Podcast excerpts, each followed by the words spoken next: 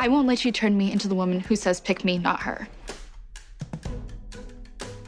we can spot the disposable black love interest character almost instantly. They're the fleeting guest star, presented as great in theory, yet we know the main character is not actually going to end up with them. The disposable black love interest functions as an obstacle along the way to the protagonist's real white love.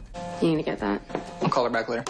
Fundamentally, the trope is a form of tokenism, an attempt to check the boxes of diversity without actually casting people of color in the main roles audiences are encouraged to identify with and care about. Because the disposable black love interest is a stepping stone love interest, a pit stop along the way to true love, the very story structure persuades the audience to root against this character, even to resent or loathe them, thus potentially feeding on or even worsening existing real world racism and anti blackness. And although many stories have white disposable love interests too, when the disposable love interest is a rare person of color amongst a mostly white cast, the fact that they're inevitably not chosen can create the problematic impression that this person is less desirable due to their race, reaffirming our already very white centric beauty standards and received ideas about who is worthy of love. These days, we're seeing progress in the form of an increasing number of centered main black love interests whose romances we're rooting for. I did not want Miss Bridgerton to only be my friend, I wanted her to be my wife and, even more importantly, in black protagonists and creators of stories. So, in spite of that, why does the disposable black love interest still keep showing up all over the place? Here's our take on the disposable black love interest and why it's time to finally retire this lazy tokenistic cliche. I spent a lot of time with you thinking I was second best, but you know what? I am good. If you're new here, be sure to subscribe and click the bell to be notified about all of our new videos.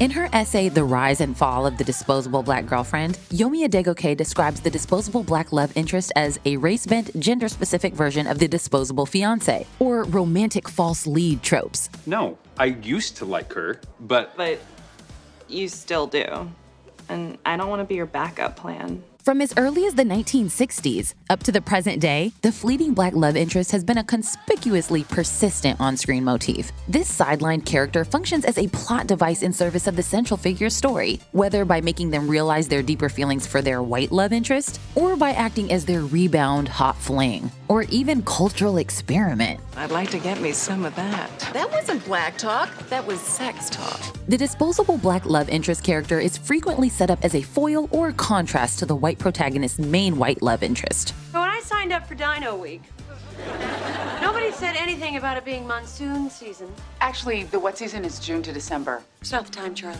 In Friends, accomplished and beautiful paleontology professor Charlie Wheeler, their series' only recurring black character, played by Aisha Tyler, is there to start a love triangle by dating Joey and then Ross.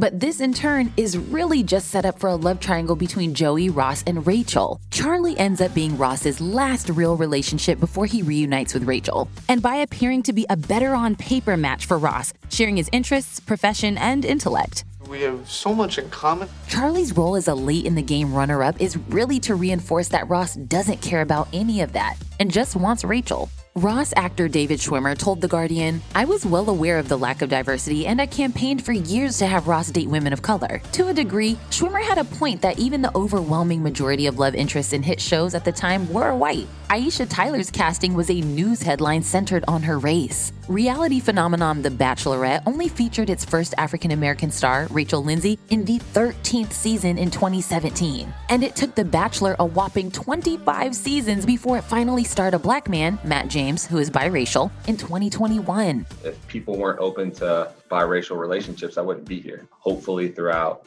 this experience for me, it becomes uh, something that people are more open to. Even in 2019, the first season of Modern Love, based on the New York Times column, completely left out women of color as love interests, following a long history of New York singles based shows that confusingly erase the city's actual diversity, like Sex and the City, Girls, and How I Met Your Mother. Still, even when a show like Friends did cast women of color as Ross's love interests, it was very much set up against them. The show's second season underlined that, in theory, Ross's Asian American love interest, Julie, was awesome. She is just the nicest person on the planet. And I think that the writers meant to have her that way so that the joke would play more that Rachel thinks she's a no matter what. But this only made fans, on behalf of Rachel, resent her more for stealing Ross and seeming like a lovely person. Julie's so smart. Julie's so special. The live audience booed the actress Lauren Tom during filming. I wasn't prepared um, for the amount of venom I was about to receive in a live audience where they actually booed my character.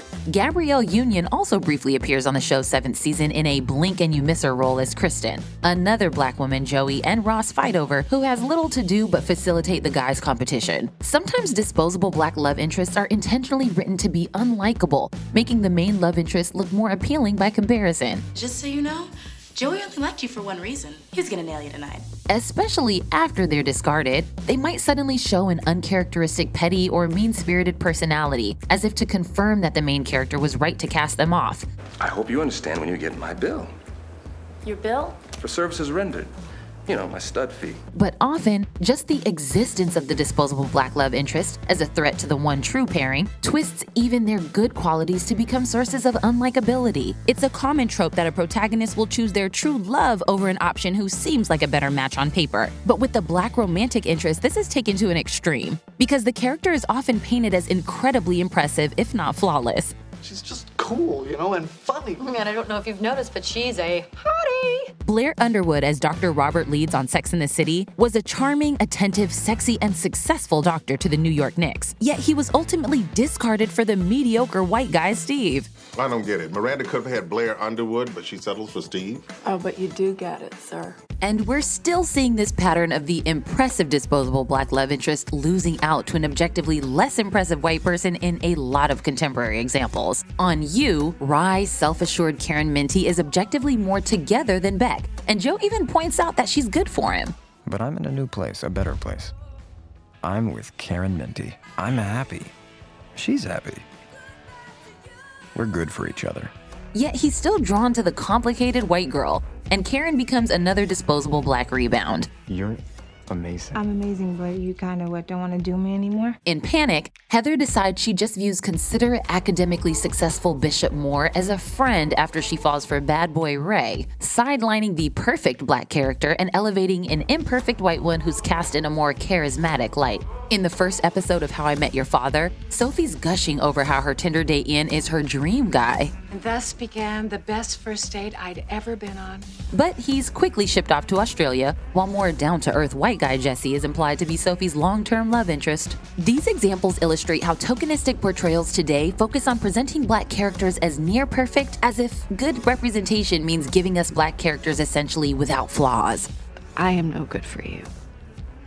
But Karen is. But this doesn't actually serve those characters because flaws make characters relatable, three dimensional, and interesting. And when the disposable black love interest is shown to be amazing in every way, yet still discarded for the far more average white person, this sends a disconcerting message that, as Olivia Pope's father puts it in Scandal, you have to be twice as good as them to get half of what they have. Sometimes the disposable black love interest, if they're not rejected, is even killed off to get them out of the way. Take Toby's fiance Yvonne in Pretty Little Liars. While she's beautiful, successful, smart, and kind, you're an impressive woman yourself. Top of your class, double major at Smith. Wow. Toby keeps putting her second to main character Spencer, played by Troian Bellisario, who has mixed race ancestry, but the character is coded as white. It's a favor for a friend. Would her name be Spencer? And as soon as he seemingly does choose Yvonne at last, she dies after a quick, tragic bedside wedding at the hospital, leaving Toby free to fall back into Spencer's comforting arms.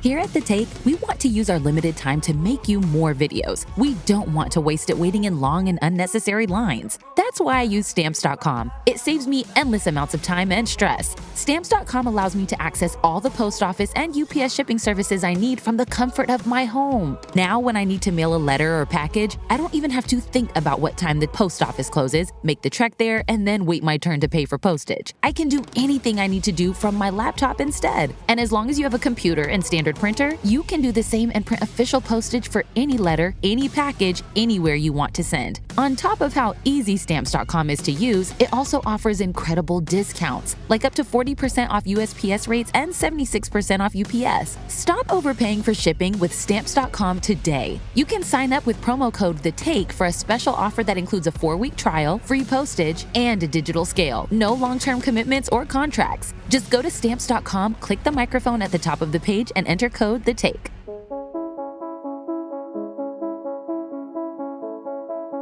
What makes the disposable black love interest so pernicious is that it feeds damaging cultural messages that whiteness is inherently more beautiful, desirable, or worthy. Denzel Washington once said, explaining why he didn't want his character in The Pelican Brief to have a romantic relationship with Julia Roberts' character, black women are not often seen as objects of desire on film. It's a bias that, for decades, was reinforced by stories on screen. You didn't see girls that look like me uh, the heavy side and a dark skinned woman. If you did see them, they wasn't the lead role, they wasn't the love interest. In the 90s, Saved by the Bell's Lisa Turtle was a groundbreaking character for being part of the main cast. Still, the other two women in the central group got to be in featured relationships, while Lisa had only fleeting romantic plots and was mainly paired up with the unwanted attentions of cartoonish nerd Screech.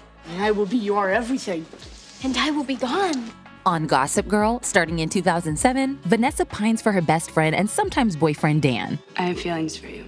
But he was hung up on the rich white blonde girl, Serena van der Woodsen. Through Serena, Dan was seeking a form of acceptance into the moneyed Manhattan elite. So we can see how Serena's blonde beauty is really a stand in for a form of exclusive whiteness. Yet the show supports the feeling that this beauty is appealing by constantly framing Serena in a glamorous, almost irresistible light. These on screen relationships impact people's real world dating biases. In 2014, OKCupid president Christian Rudder revealed that black female users get around 25% fewer first messages than women of other races and ethnicities. I did read somewhere that the people that do worst on the apps are Asian men and black women. Well, it's great white people finally have an advantage somewhere. Colorism in film and TV compounds this problem even further. To this day, the vast majority of black women we see on screen are played by lighter skinned, often biracial women of color. And that's especially true of roles cast in a romantic or desirable light. Limited representation like the disposable black love interest can easily lead viewers to feel that beauty and worth are measured by one's proximity to whiteness and validated by the admiration of a white love interest. Even when the main character of a story is a person of color, often they will pine after an idealized white partner or have disposable love interests of their own played by actors of color. Edison asked me to marry him. He gave me a ring.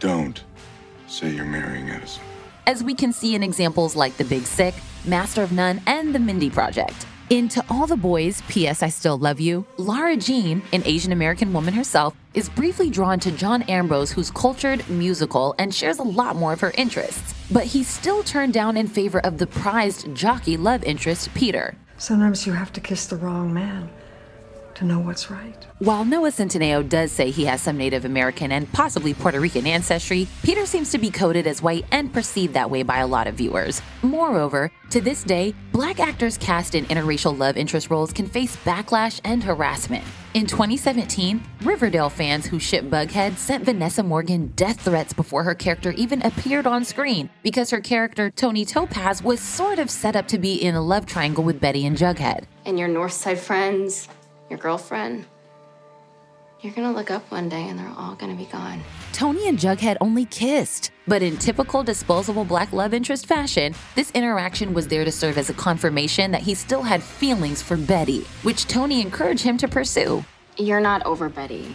And I'm not interested in being anybody's rebound. Then Toni becomes Cheryl's love interest, but after their breakup, she's featured less and less over the seasons, apart from in service to other characters. Morgan took to Twitter to call out the misrepresentation of black characters and the treatment of black actors on the show and in the media in general. Fellow Riverdale actress Bernadette Beck also spoke out about how poorly her character of Peaches and Cream was written, set up to be unlikable, one dimensional, and always in the background.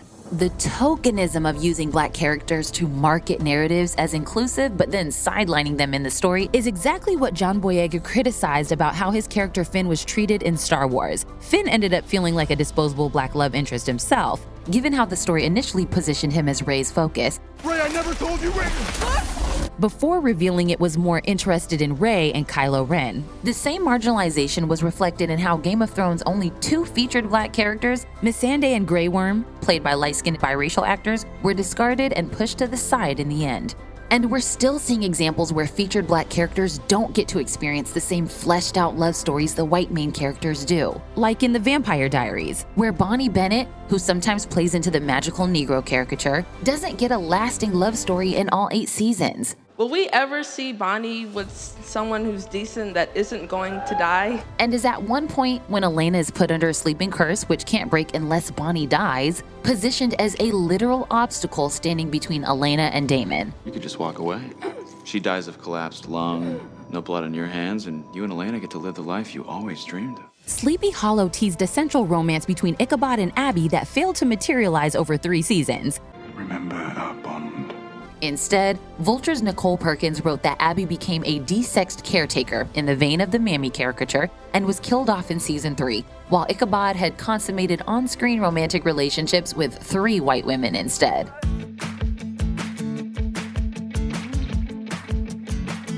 One key sign of progress on screen today is that, in some notable examples, the disposable black love interest is giving way to the central or endgame black love interest. Crucially, stories with the centered black love interest counter the long-standing cultural message that only the white character is the desirable prize. I burn for you.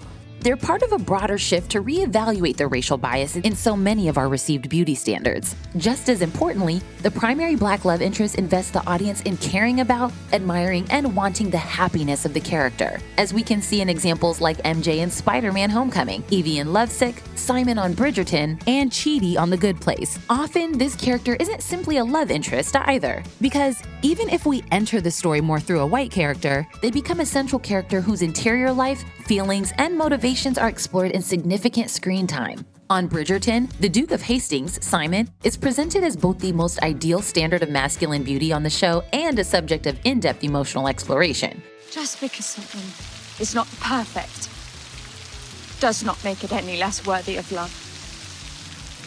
Your father made you believe otherwise. Bridgerton also makes the clear choice to center a black love interest, consciously breaking with the once reigning justification that period pieces had to cast white leads for accuracy. And the character who probably would have been the focus once, Prince Friedrich, becomes the disposable one, presented as pretty much perfect, but not the one Daphne wants. Prince Friedrich is kind and adoring, and he knows what he wants. And so you truly believe him the best man for you? In today's biggest blockbusters, we're seeing examples like both Zendaya and Laura Harrier being cast as love interests for Peter Parker in Spider Man Homecoming, Zoe Saldana as the romantic lead in Guardians of the Galaxy, and Lupita Nyong'o as the love interest for the black hero of Black Panther. If you are not so stubborn, you would make a great queen.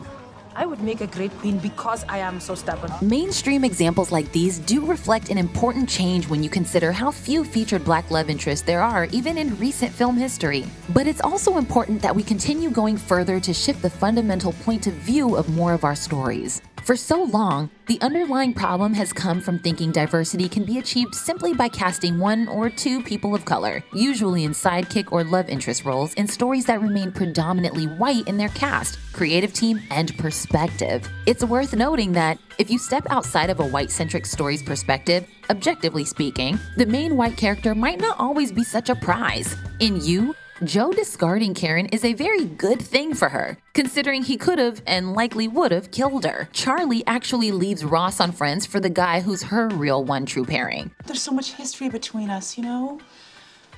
I'm sorry too. Today, we're at last seeing more and more stories centered on multiple black or POC love interests, black couples, or couples that don't include a white person. It's important that many of these stories are coming from black creators, like Issa Rae, whose show Insecure follows a black woman dating and being loved. You make me happy. Yeah, me too. Surrounded by multiple black women and men of all shades going through the modern messiness of dating. Michaela Coel made chewing gum in part because, as she told Rolling Stone, in terms of women of color, especially in British TV, there's not often a dark skinned character who is vulnerable, who has a naivete about her, who is lovable, and is not just a sexual vixen, a crackhead, or a criminal. Misha Green's Lovecraft Country features three black women who are main love interests. And it wasn't until a black showrunner joined The Flash that Iris's blackness was finally explored. It took me into my adulthood to start wearing braids or wearing my hair naturally curly more often and fighting for that on my show, saying, I want to see Iris with her naturally curly hair. Some recent stories with a centered black love interest also do a better job of investigating the nuanced, sometimes contentious interracial dynamics at play. In Little Fires Everywhere, Lexie is head over heels for Brian, but their relationship unravels in part due to Brian getting upset after Lexie engages in exploitative behavior and a racist attitude toward a black girl in their school, Pearl. When you get into Yale, they don't think it's because you stole a black girl's story. In Jordan Peele's Get Out, a white woman treating her black love interest as disposable is taken to a horrific extreme when it turns out her family is literally stealing black bodies for white hosts.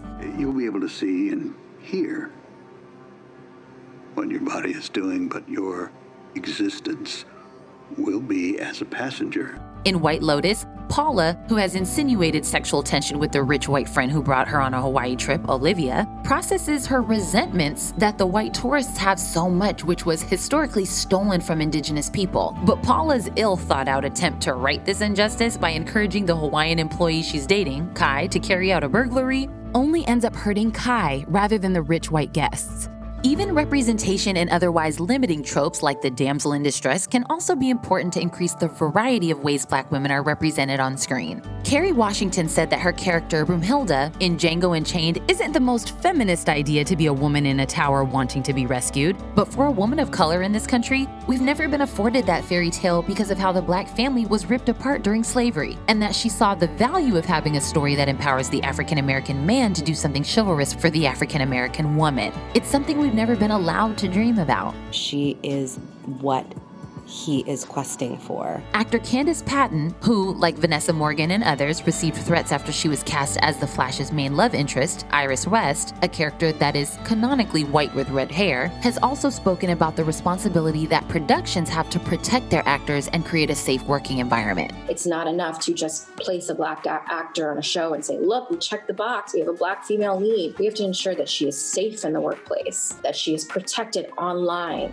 Nicole Beharie, who played Abby On Sleepy Hollow, said her abrupt exit from that show was connected to unfair behind the scenes treatment like being forced to work through serious illness, and she was stuck with a problematic label that damaged her career. What we see on screen shapes what we see as normal and aspirational in real life. That's why young people of color, especially women, need to see themselves represented on screen as the heroes and beloveds of our culture's dominant love stories. I love all of you. This is The Take on your favorite movie shows and culture. Subscribe so you can watch all of our videos.